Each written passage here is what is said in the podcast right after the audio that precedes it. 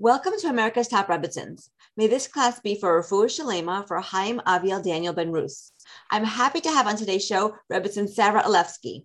Rebbitzin Sarah is one of the Rebbitzins at Chabad of the West Side at, in New York City, along with Rebbitzins Rifki Kugel, Sarah Ossi, Esther Miriam Fried, and Hayala Kugel. Rebbitzin Sarah and her husband, Rabbi Chaim B. Alevsky, head up the Youth and Family Division of Chabad Family Programs. They also create educational materials for both adults and children. In addition, Rebbitzin Sarah runs the, the children's services at Chabad of the West Side Shul, and she has a Hebrew school for public, public and private school students. A few summers ago, she started a day camp called Gan Izzy, also in New York City. Wow, you are so involved in so many amazing things, making New York City and the world a better place. Please tell us a little bit more about yourself and what you do. So you covered on quite a bit, but um, we moved here to the city about 14 years ago. Um, and before that, we lived in Dallas for Plano for a little bit, and before that, New Haven. And all those places we were involved in Jewish education. My husband was teacher, and I would just sometimes I would teach, but mostly I would just do programming for the school, like um, extracurricular stuff. We ran camps together. Um, I worked um, in Plano, I worked in the Chabad house and I helped them run their kids programming and their um, summer camp and other things like that. And I also did, I did do and did graphics, but I don't do it so much anymore, but I would do it for our Chabad. And I still do it for our Chabad when needed and like our programming, but um, I mostly moved away from that. But um, that's pretty much what I did until we came here. Um, and we, we, they brought us out here to both focus on families. My husband left this, the world of, of day school education.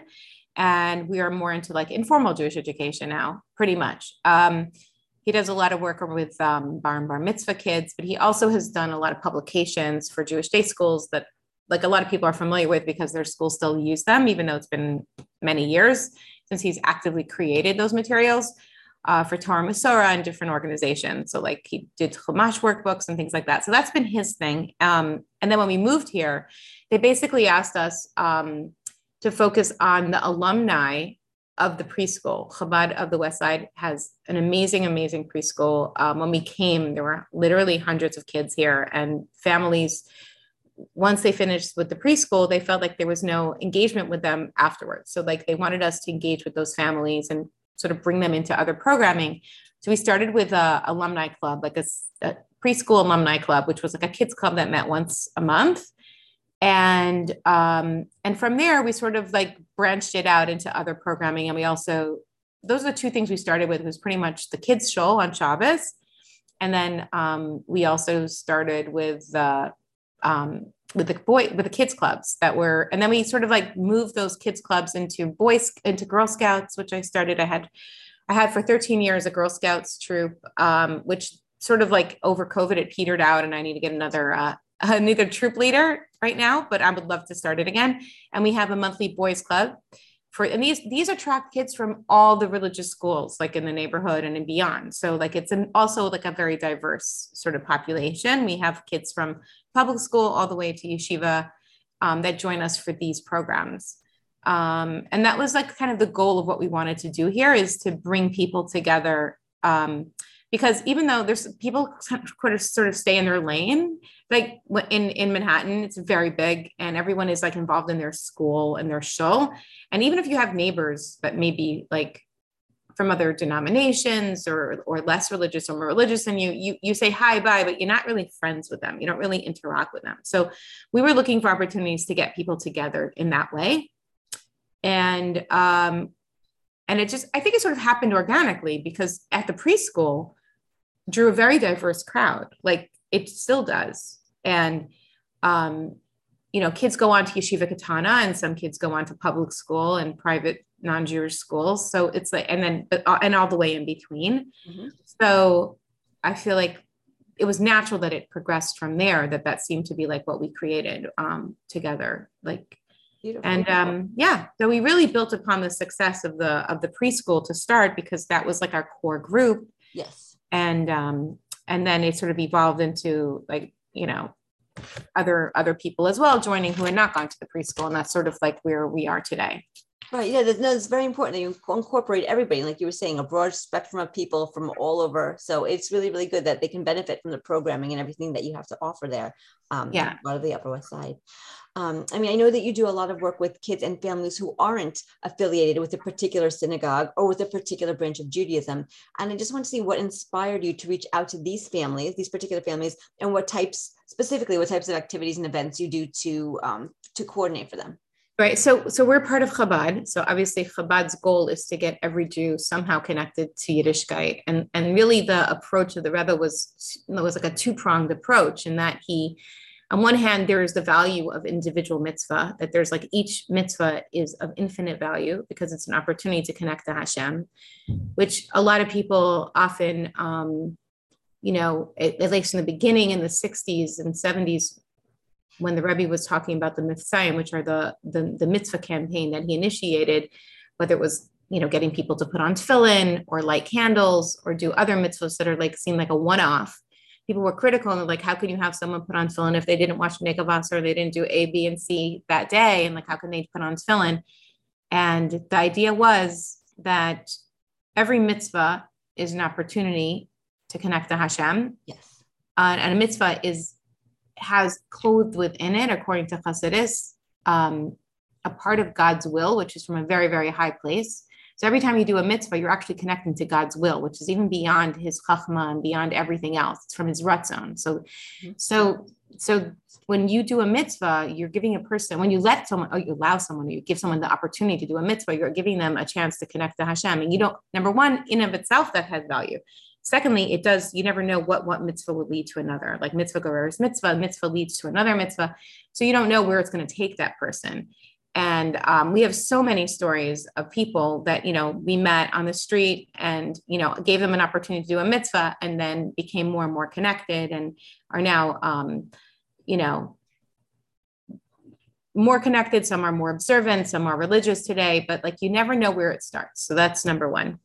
Um, so that that's very much the impetus for the work that we do. Mm-hmm. so when we get kids when we look at manhattan especially in our neighborhood on the upper west side we have um, somewhere roughly around 80000 jews which is sometimes which is in more jews than entire countries. Um, this is true. within within you know within what i call it? Within um you know uh, what a hundred uh, 70 block radius? I don't even know what you how you yeah 80 block 100 block radius let's say from like the 50s to the to to harlem. There's 80 very small miles like for people who don't very yeah you're talking three miles. Yes. Two two or three miles radius you have 80,000 jews. It's amazing. Yeah so and then one way to look at it is that on the high holidays if you take all the seats from the reform all the way to the orthodox that, that they fill in shuls mm-hmm. or in theaters wherever they put them 10,000 jews are going to shul on Rosh Hashanah Yom Kippur. So that means that there's 70,000 Jews that are not doing anything. So when you have that number in front of you all at all times you think how can we get these people to connect? Okay granted some of them are older and not all of them are children but within that 80,000 70,000 you're talking at least 10,000 you know families with small children. So like what are we doing to connect to them? So you know we obviously we're not going to get to everyone. And there's so there's there's like a two pronged approach. We've got this idea that we do like these bigger events like we just did hanukkah on ice which is our biggest event of the year. I'll be happy to show you pictures of what it looked like if you want. Um, and we had like about 15,000 1500 people at the event and I would say the majority of them were Manhattanites. There were people coming from other places.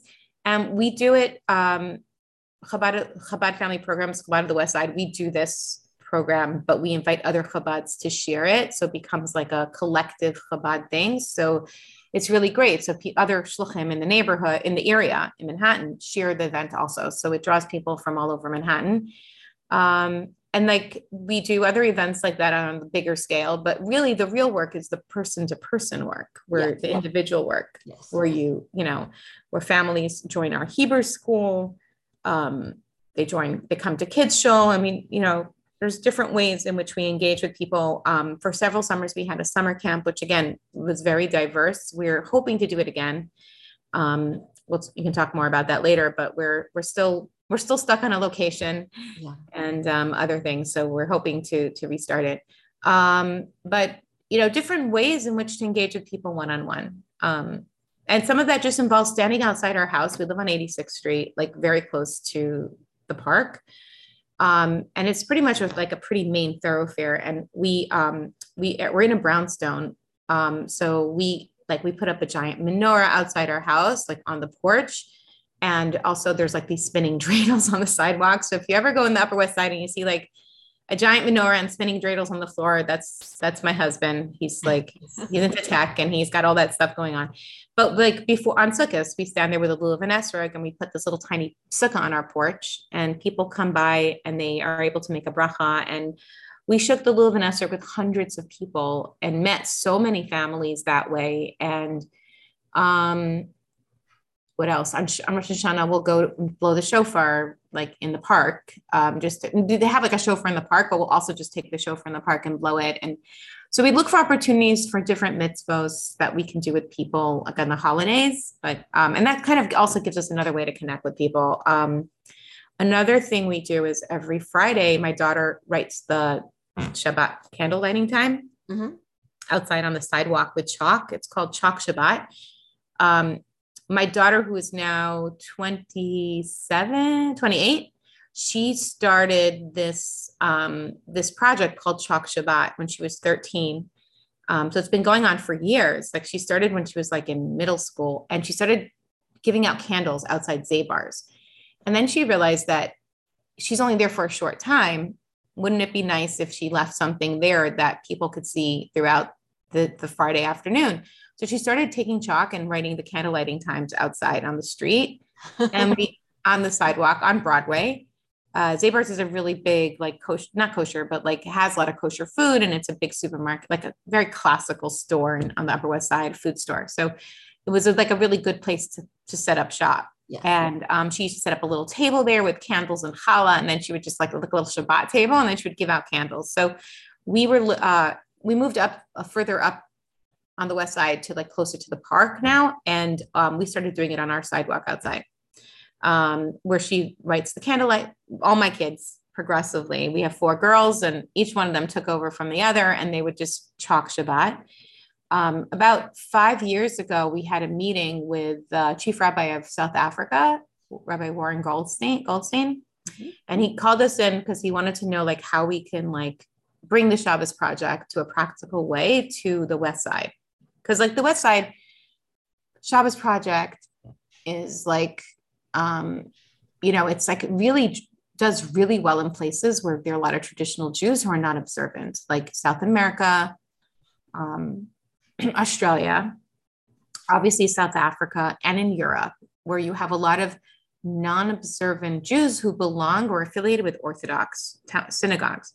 In America, it's very hard for the Shabbos Project to have inroads into a more secular crowd or less observant crowd, I would say, or less not even that, just less orthodox crowd because uh, it's it's really geared towards the orthodox community in in the sense of like the organizers.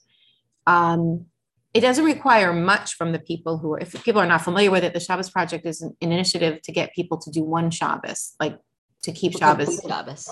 Right. Yes. So um, it's usually in the early fall, like Parshas Lech Lecha, Vayera, like not long after uh, the high holidays, so that people could push it in their shuls. But again, like it just didn't take off for whatever reason among other denominations and he wanted um, to see if we can engage with more people and some of the ideas that came up i think that were that were put into place was that they had this like thousand friday night dinners where they just encouraged families and singles to host and invite people who normally wouldn't come. Yes. That was like one way that was actually really smart. And they did that. And the other thing we presented to them was this Chalk Shabbat.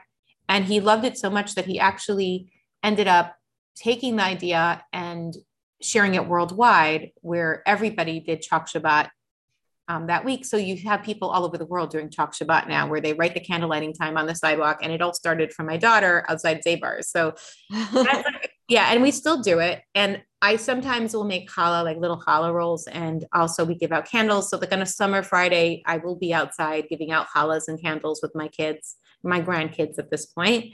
Um, and my daughter, who's 13, she gives it out. Uh, she does the chalk Shabbat still every Friday. Um, it's a beautiful, so, such an easy thing to do. All you have to do is take a piece of chalk. You have to look up the, the candle lighting times and you write the candle lighting times in, in chalk, you know, before Shabbat so people know what time to light the candles. It's so simple, but it's so beautiful. And it could be the start. It could be the beginning of, you know, uh, somebody really lighting candles on time and observing the mitzvah. Yeah. And we have so many people who like pass us and say, you know, I love seeing your, you know, your beautiful artwork. Yes. Um, my daughter, you know, she's pretty artistic, so she'll make it look nice. Mm-hmm. Uh, she's 12 and a half, but she's, she's really into it. Um, and then, um, and we give out the candles and a lot of people really appreciate it and they say oh, i look for the candle every time so i know what time to light shabbat candles like the more you know people who do keep shabbat they're like and uh, we've had one or two people who get a, like upset that we're making the sidewalk dirty, but like they're like few and rare. And um, for the most part, um, people are very positive about it. And I've had some really interesting conversations around that. Like I've had people just stop me on the street and say, "Oh, I see that you're doing this. I wanted to ask you a question about Judaism," and they weren't Jewish or like or Jews, and it just be- it becomes an entry point. Exactly. Um, yes. Yeah and um, yeah, so that's really um, that's one thing that we do that sort of took off. And there's actually the Tzach, which is the um, so Chabad has like in New York City, Westchester, and Long Island, all the shluchim are under something called Tzach. They're not under Merkos. So Merkos runs all of Chabad, mm-hmm. but the Rebbe set up that the New York metro area would be under a different organization officially called Tzach, which is like, and they're like the people who put up the big menorah in in in, in the parks, you know, like um, by Fifth Avenue. So the organization Tzach, which stands for Tzire, no, what does it stand for? Tzach, Tzire Chabad, Tzire Chabad, like the youth of Chabad, like Chabad youth. They set up um, they took over this Shabbat pro- uh, Chalk Shabbat project and they've created kits that are beautiful. And you could just do a search and find it, Chalk Shabbat. And they made these beautiful kits that you can put on the floor and spray paint, um, spray chalk. You get spray chalk and you spray the, the candle lighting time and the and there's like candles that are like so there's like a uniform look. There's three candles because the Rebbe always said you should have three candles when you depict candle lighting time because two represent the parent and then the one represents the girl um, lighting. So he always wanted to encourage girls over the age of three to start lighting. So he always recommended that we show two big candles and one small candle to represent that girls can light too. Um, and then there's like these numbers that are sort of like those, you know, calculator numbers that you just fill in what you need, you know, with the chalk, like zero, zero, zero. So you just make them into different numbers. Um, and it says chalk Shabbat, and it's like a uniform kind of look, and people spray paint with spray chalk. There's like special spray chalk, so that's always fun. Also, um, and they've taken that over and they've shipped those kits everywhere. I think part of the Shabbat project, it became like something they did for the Shabbat project, and then people use it. And I, my daughter's bat mitzvah, we did that. Actually, we gave out the kits to the girls who came, so they're all doing it in their own home. Um, yeah, so that was the that's the chalk Shabbat thing that sort of leaves an imprint in front of our house, and and we give out menorahs, or we'll leave menorahs outside our house, like on steps, and people just take them. Oh, that's so um, nice. yeah, it's like a mitzvah house. We try. And speaking of that, and, and I love, I mean, I love the way that you reach out, reach out to people both in groups and one on one. And speaking of the one on one, I mean, you have uh, worked with so many different families, and um, you know, I love stories. And I was wondering if maybe uh, you can share a story or two about how a family that you know was really grew and was enriched by the type of work that you that that you do by your interactions with them you know just something inspiring. Yeah so okay. I have a, a couple stories. So so my so one family um my my son-in-law was outside met bumped into them randomly a few times and just had conversations with them. So my son-in-law eliyahu um Sapchinsky and my daughter Shayna, we just call them Sapo for short because their name is really long. Um, they run the CTeen here. And they came here and they started CTeen from like pretty much from the ground up. Like they they look for teenagers wherever they meet them and they engage with them and they talk to them about um, you know, Judaism and try to bring them, give them, there's all kinds of fun programming that they do with teens, like amazing stuff like trips and Shabbatons um, and um, and social events and and also like educational stuff. So they do really cool stuff with them. So they, he's very sociable and he just meets people and starts talking to them. So he met this couple with two young kids um, on the street one time, started talking to them. Um, and he bumped into them randomly like two or three more times. And then he told them they should come to Chabad and try out. They were curious about um, other ways of engaging with Judaism. They were going to a sort of Jewish renewal congregation and they felt they needed more.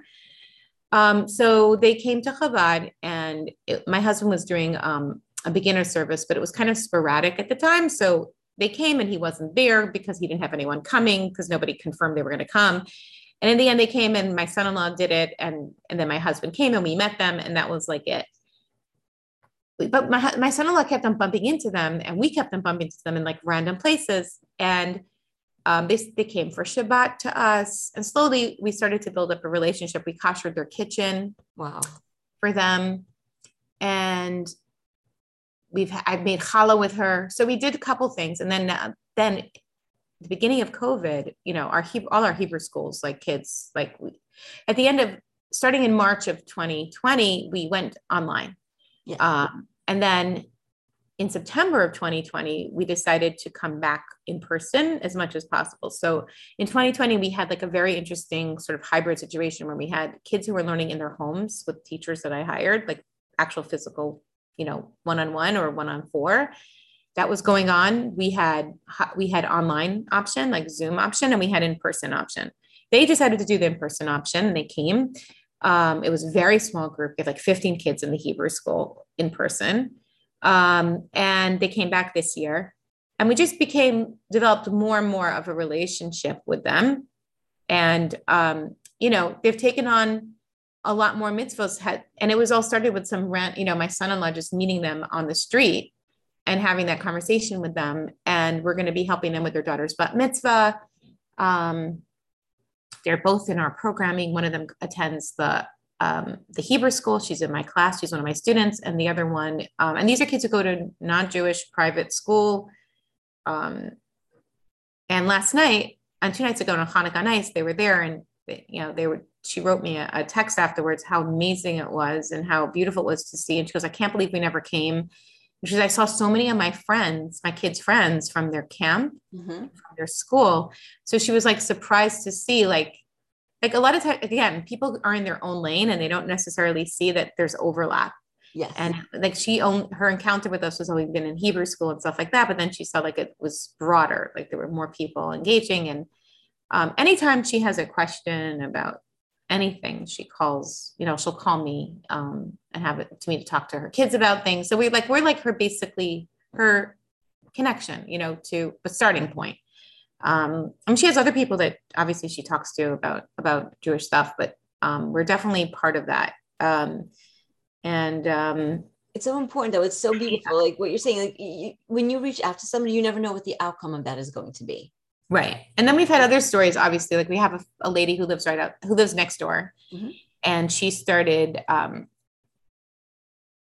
she's, she has a Jewish mother, not a Jewish father. Mm-hmm. Um, and we met her on the street and my husband thought she wasn't jewish. So he asked her for her name and her name is not a jewish name. And they said would you be able to come you know help me out with something in my home? It's was shabbos. It was friday night oh. and we, we, needed help doing something. Um, and she said he said but at any chance are you jewish? She goes i am. He goes oh so you, you can't help me in that way but would you like to come for dinner? And she was like, oh, okay. and she's seen us around. So she felt like, you know, we weren't like total wackos. And she literally lives next door in the brownstone next door. So she came in. Um, she had never experienced anything Jewish. She never, and so that year was her year where she lit a Shabbat candle for the first time. She kept, she celebrated Rosh Hashanah with us, the Seder with us, Hanukkah with us. And now she has a baby. Um, she still lives next door. She'll come to music in the park with him. She'll her she'll come for Shabbat dinner to us. Like, and she's a doctor at NYU. And when everything was going on in starting in March, she was like literally our lifeline to a lot of people for a lot of people in the hospital there because she was obviously like in COVID like this and um, was treating it n- nonstop and she was our connection to people and she was able to bring people things that when, when, when everything was locked down they weren't letting things get in or even and uh, she helped so many of our friends like and strangers people we don't know who would just say do you know anyone at nyu can you help us? And uh, she was my person. So um and she's a person we still have a, like a great you know she's a friend and a neighbor and she'll come to we do music in the park on fridays in the summer where my husband sings like shabbat songs in central park and it's just very like people just we send out a blast on facebook and people just show up um, and she would come to that whenever we did that. And, um, you know, she engages in different ways. Um, and hopefully her kid will come to a Jewish preschool or the preschool eventually. She's very little still, and, um, but she will come hopefully. So that's another example of like someone you just bumped into on the street and it be, it develops into this kind of relationship. It's so special. It really is very, very special. Um, so I, I wanted to ask you because you had mentioned earlier that you have a camp, and I mean, summer is a time when kids have break from school and they're always looking for something fun and recreational to do. And I know that you're in the process of restarting the Camp Gan Izzy, and I wanted just to see. I know that you do a lot of things with this with the Hebrew schools, you know, but I was wondering why was it important for you to also have a camp when kids have so many other options for things to do in the summer? So it was interesting. Um, you know, at the time I was exploring something called design thinking, like I was using it a lot in our Hebrew school to develop it. So I basically was working um, with the Jewish Education Project because they had they were helping us with one of our Hebrew schools, which is called Kivun, and it's um, it, it's funded by the Steinhardt Foundation because Kivun is an is a school. Let's just start from here because then you'll see why I got involved in this. Kivun is a Hebrew school that serves a very specific population, just the children who attend the charter school that teaches Hebrew. It's called the Hebrew Public. So is an organization, and within Hebrew Public, there are several charter schools that they run. So I was I am affiliated with the Hebrew. My kids, my program is affiliated with the Harlem Hebrew Charter School, which is in Harlem, teaches Hebrew. It's totally not religious, obviously, because it's a public school, but they learn about Israeli culture and language. They learn Hebrew. And then I pick them up twice a week and I bring them to Chabad and I give them the Yiddishkeit piece. So the Steinhardt Foundation funds that. And they were funding other after school programs at the time. Um, and we, and I was working with the Jewish Education Project because they were like sort of like um, helping us with the educational piece of it and trying to give us like some kind of um, they wanted all the programs to have some kind of uniformity like when it was came to like what we were offering or like some kind of standard. So we were working with them and they introduced us this design thinking and the way we used it was that we basically went to the parents and asked them what is it they want to see in their kids jewish education and built the program from there. So it was very much from the parents. So i was using design thinking in that setting and i was like what is it that jewish people need here in the city that they don't have that would surprise me? Like i was just thinking about that and there were certain pain points that I found that people were, um, when I started talking about summer camp for years, people just said, you don't need to do a summer camp because, you know, what do you do that's better than Camp Ramah and, you know, all the camps out in New Jersey and, you know, that everyone wants to leave the conventional wisdom. Everyone wants to leave the city. The JCC, the Y, they both have big summer day camps, but when you're in second grade and up, you get bussed outside the city. Nobody wants to be in the city. Then I met people who, A, their kids get really car sick yes. and don't do well on buses. Yes. Two, people whose kids have like medical issues or not even just stuff or just things that the parent the parents are just a little bit more protective and they don't want the idea that their kids could be on, another side of of the river right. uh, for whatever reason and they can't get to them and they just didn't like the idea of their kids being far away from them for whatever reason and then we had the financial considerations. A lot of these were very expensive. And even if the camps gave you a break, they can't give you a break on transportation because it's so expensive to transport children. Mm-hmm. So like, even if a camp said, okay, you can come to camp for $250 a week, which is very cheap for camps, they still would require you to pay $200 a week per child to transport the kids. So busing, yeah. Busing. And so we figured out that what if we did a camp that was economical a budget camp built on built in the city using public transportation um, focused mostly on using public transportations to go to places that are free or inexpensive and using our Chabad as the base. I was I figured out I was able to do it and give the kids all the stuff like the extras like we had basketball and soccer and sports and i mean art um, martial arts we had music we had drama we had all the extras that people had in regular camp um, but we did it um, in the park or in chabad and then every day we went on a trip like we went either to the park or we went to other parks or we went to the museums we went all over the city and our goal was to hit all five boroughs wow and um, we've done it. Um, we did it for two years in person like that. And then COVID came. And then that summer in 2020, we did um, camp pods in the Central Park where I hired like college kids to basically be glorified babysitters for four or five kids. And we would bring them together to do um, more like programming, like soccer and martial arts and all the stuff that we like the extras. So we brought them together twice a week to do like some kind of programming together, science, and then this past summer, I couldn't offer the, no one was really interested in the pods anymore. They really wanted to go back to regular camp. Yes. And the subways were not safe enough yet, and they still are not. So that's really my concern. Mm. I'm using public transportation. I was able to do offer camp for $1,800 for six weeks of camp. It's amazing. Right. And, and I didn't have to, I mean, in some, in some cases I did offer scholarships, but I really didn't have to because that was so doable for most people. And it gave people the luxury of saying, okay, I'm going to send my kids to this camp for a month or six weeks, and then we could do something else afterwards. I wasn't looking at their financials and, you know, I didn't have to like interrogate them. Um, so it just gave people a little bit more flexibility about their summer because they were able to be in the city for a month and then go do something with, you know, financially that they could, if they had sent their kids to a more expensive camp, they couldn't do. Um, and it just also solved those people's problems who didn't want their kids outside the city. Right, for sure. But now, with public transportation being not so safe, at least even the perception of it is not so safe. I go, I use the subway all the time. I haven't encountered anything, but you see on the news and it scares people. And I'm thinking maybe with armed guards, I don't know. Like I'm trying to think how we could do it.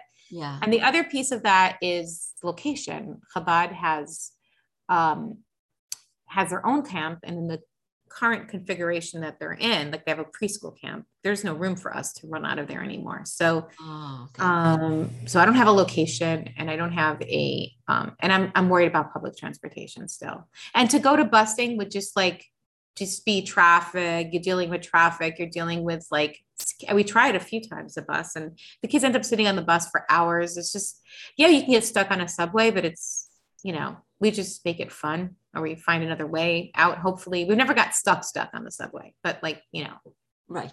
Um, so it's, it's a lot of logistics, a lot of logistics that be figured out and ironed out, and right. But for the time that we did it, and I hopefully to do it again once I feel more confident with the public transportation in the city. Yes. Um, it, it's really amazing because again, it brought together people like you know visiting for the summer, like from other countries. I had um, and people who are like going to very religious, sing, you know, single gender schools. And we, we kept the bumps actually separate um, once they hit a certain age. Um, but it just, they've never been in, in an environment or been with other people from who are not like them in either case like the religious kids and the secular kids were never in an environment where they were and it was such a beautiful um, mix of, of kids and it felt like it was such a microcosm of what the west side is and it just brought people together it's for sure. Yeah, it is. It's a really unique opportunity if you don't get to socialize normally with religious kids if you're a more secular kid, or vice versa if you're a more religious kid, you don't get to socialize more often with a with a secular kid. It's a beautiful, beautiful opportunity just to. I mean, they're kids. They, I'm sure they they both like soccer and drama and basketball and everything, and just a beautiful way for them to socialize and interact with each other. Yeah, and it was really great. I mean, we hope to do it again. It was in, and it really was a city based camp, and it was just it was just so fun. Like, and they all had these, we all had these white t-shirts that we tie-dye the first day. So the kids all had these like really different but same t-shirts. And I feel like that really reflected like who we were as a camp and that every kid was individual, but there was things that brought us together, you know? For sure, for sure. Um, we have like maybe just a few more minutes left, but I just want to ask you one more question because I feel like it's important. Um, we mentioned earlier that you and your husband were involved in creating educational materials for children as well as adults. And I just wanted to see if you could please just quickly tell us about the types of educational materials and how they're used. Sure. So um, I'm involved with something called CKids. um, which is the Chabad. It's part of Merkos, which is the thing that the basic organization that runs Chabad um, worldwide. Um, and under Merkos, there's an organization called CKids. So there's like they do Chabad on campus, which is like people who are um, involved with college. There's the JLI, which is like the Jewish Learning Institute, which is like adult ed. There's CTeen, which is, and there's YJ, which is like works with teens. There's YJP, which works with young professionals.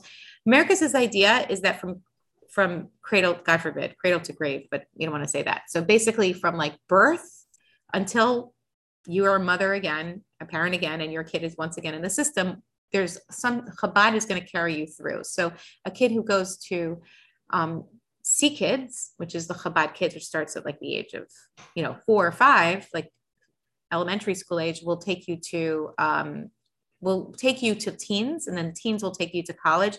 College takes you to YJP, and then it starts the cycle all over again.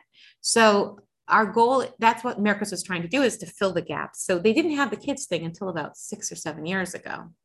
And they decided they had CTeen going on for like and then they started to do this focus on the kids. So I got involved almost from the very beginning, like the second year. And I realized that there was no Hebrew school. Um, I had seen when working in Jewish Education Project that like Chabad has a huge network of Hebrew schools, and we weren't really doing anything cohesive for them. There was no one looking at them as a whole and saying, what can we do to make our Hebrew schools better as a whole? So I started a Facebook group and um, for Hebrew school educators and I sort of challenged Merkos to, they took over this group, Facebook group, and I challenged them to start creating materials. We put together a committee. Um, and I'm still involved with that, and I'm still involved in actual writing the curriculum. But starting in COVID, they started. They're, they're run by Zalman and Mushki Lowenthal, who are amazing. They're the people who are on top. They're a couple, and they um, decided that they were going to create curriculums for the Hebrew schools that people could use that would be school wide. So we started during COVID. Actually, the first um, the first day that all the schools shut down, we already had these videos where Hebrew schools could show either Zoom them, or they could show them like in a Zoom setting, or they could share them with the parents. Um, and they were complete lessons with craft supplies and um, and entertainers. It was they were amazing. So we did that from March until the end of the year. We created these videos.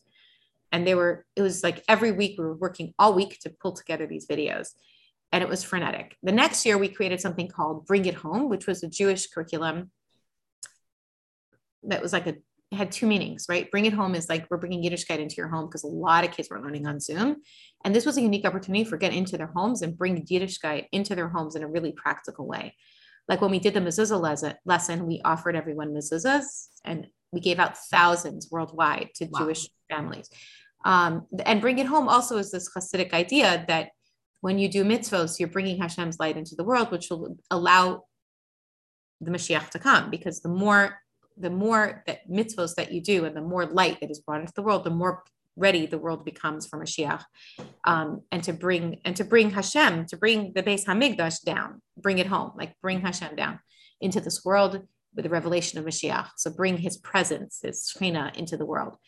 Um, so that was that was the dual meaning of that. And then this year we also so I worked on that all last year, and this summer we started working on this year's curriculum, which is called Israel Quest um, which is focusing more on the history of Israel. And again, these are being used by hundreds of Hebrew schools. Um, so I'm involved in the general development of it, but also specifically with the sixth to eighth grade um, and the K to one, like those two curriculums. K to one is called Super U, Super Jew, and the rest of the kids are doing this Israel class. And it's just like a really fascinating um, foray into Jewish history for kids who are not exposed to it. So, like next week's lesson is Eliyahu Navi, his life, which most people don't know. So, like even Orthodox kids don't really know Eliyahu Navi's whole history. They'll know the story of the Baal, you know, the Navi Baal, the you know, but they don't really know his life story from start to finish. And it's like it's it's fascinating what we're able to give these kids. It really is. Thank you. That is, I just, you just so much in so many different facets in so many different ways. And I just think that it's so important for people to hear. Like, I really appreciate you being here because people can hear, because even if you're not a Rebbetzin, even if you just, you know, just, just a regular Jew, you know, you can still do something. You can still reach out to somebody in some way and do something. And just, even just re- to reach out and say hello, to, to your fellow Jew in, in, in, a supermarket or on the street and just say hello, maybe even invite somebody over for Shabbat. I think it could really open doors. And I think that um, it's very inspiring and amazing.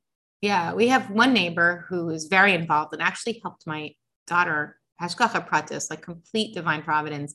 My daughter and her, her husband, um, and Baruch Hashem, they have four kids. They live in the South Bronx. They run a Chabad in the South Bronx, and they started it about four or five years ago. And they were actually not looking there; they were looking in other areas to see where they could start a Chabad house. And we have a friend. Okay, so this guy who lives next door to us also. Like we have this whole 86th Street, like literally, we have an 86th Street WhatsApp group. It's just people we met on the street. Um, and this guy lives next door, and he is in real estate. And he says, you know, really, Chali and Chana Mushka, that's their names, should move to the South Bronx. We're like, you're crazy. The South Bronx, like, what is there? There are Jews there? Like, everybody left. I mean, there's Yankee Stadium. What else is there? Like, there's no Jews there. He says, You'll be surprised. There are Jews moving in. So, in the Grand Concourse, you know, and in south, south of that, which is where they lived first in Mott Haven, there are Jews. So, he introduced them to like city councilman, I, um, city, the Bronx he might whatever some person in politics there i forgot who it was and then some people in the community who had been you know trying to start something jewishly and he got them interested in the south and he really made some connections for them in the south bronx and they decided to go there and they just bought a house um, they they in the south bronx in middle of like everyone's like what are you doing here like the neighbors are all like what are you doing here but um, they are they're having a Hanukkah party tonight, and there'll be 50 people there, Hashem. So there are people, and um, they're just there's so funny story. My daughter was in. These people came to our Hanukkah party last night. My daughter brought them to Hanukkah on ice, but they my son-in-law was in the park playing with my grandson, and there was one little boy, um, African American boy, really cute, and his um, his his mother, his father calls his name, and it was like a Jewish name. I'm trying to remember what it was. It's something like Akiva. It's not Akiva, but let's say it's Akiva. Um, and he says, Akiva, come here. And my son-in-law is like, Akiva? He's like, yeah, yeah. His mom is Israeli. Oh my god, know him. And they're now like one of their families that come to everything. Their kids volunteer for them, and like they've been there for five years. But this little boy and my oldest grandson are like really good friends and they do a lot of things together and they brought them to Hanukkah on ice. And um, so you never know, like you, right. you never know where to start. And also like we've had so many times where, you know, it's very important, I think, to keep a very open mind about people that you meet because you never know if they're Jewish or not. Right. And it's very, you have to be very careful to just be open to everyone. Like I love that my kids, when they give out the grandkids, give out the the Shabbat candles, they don't ask people, are they Jewish? They just say, do you want to have Shabbat candles? Because you never know. You never know if they can pass it on to someone who's Jewish and or they are Jewish themselves. And you just never know. It's a beautiful way to do that. It's a really yeah. a very classy way to do that. yeah. Thank you so much, Rebbetzin Sarah. You're welcome. To join us on America's Top Rebbetzins. And we really, really appreciate you having you here. And may today's class be for Refuah Shalema for Chaim Aviel Daniel Ben Rus. And if anyone in the audience has any questions or comments about the podcast, or if anyone would like to sponsor a future podcast, please email us at atrebbetzins at gmail.com. That's A-T-R-E-B-B-E-T-Z-I-N-S at gmail.com. Thank you so much. Thank you for having me on. Thank you.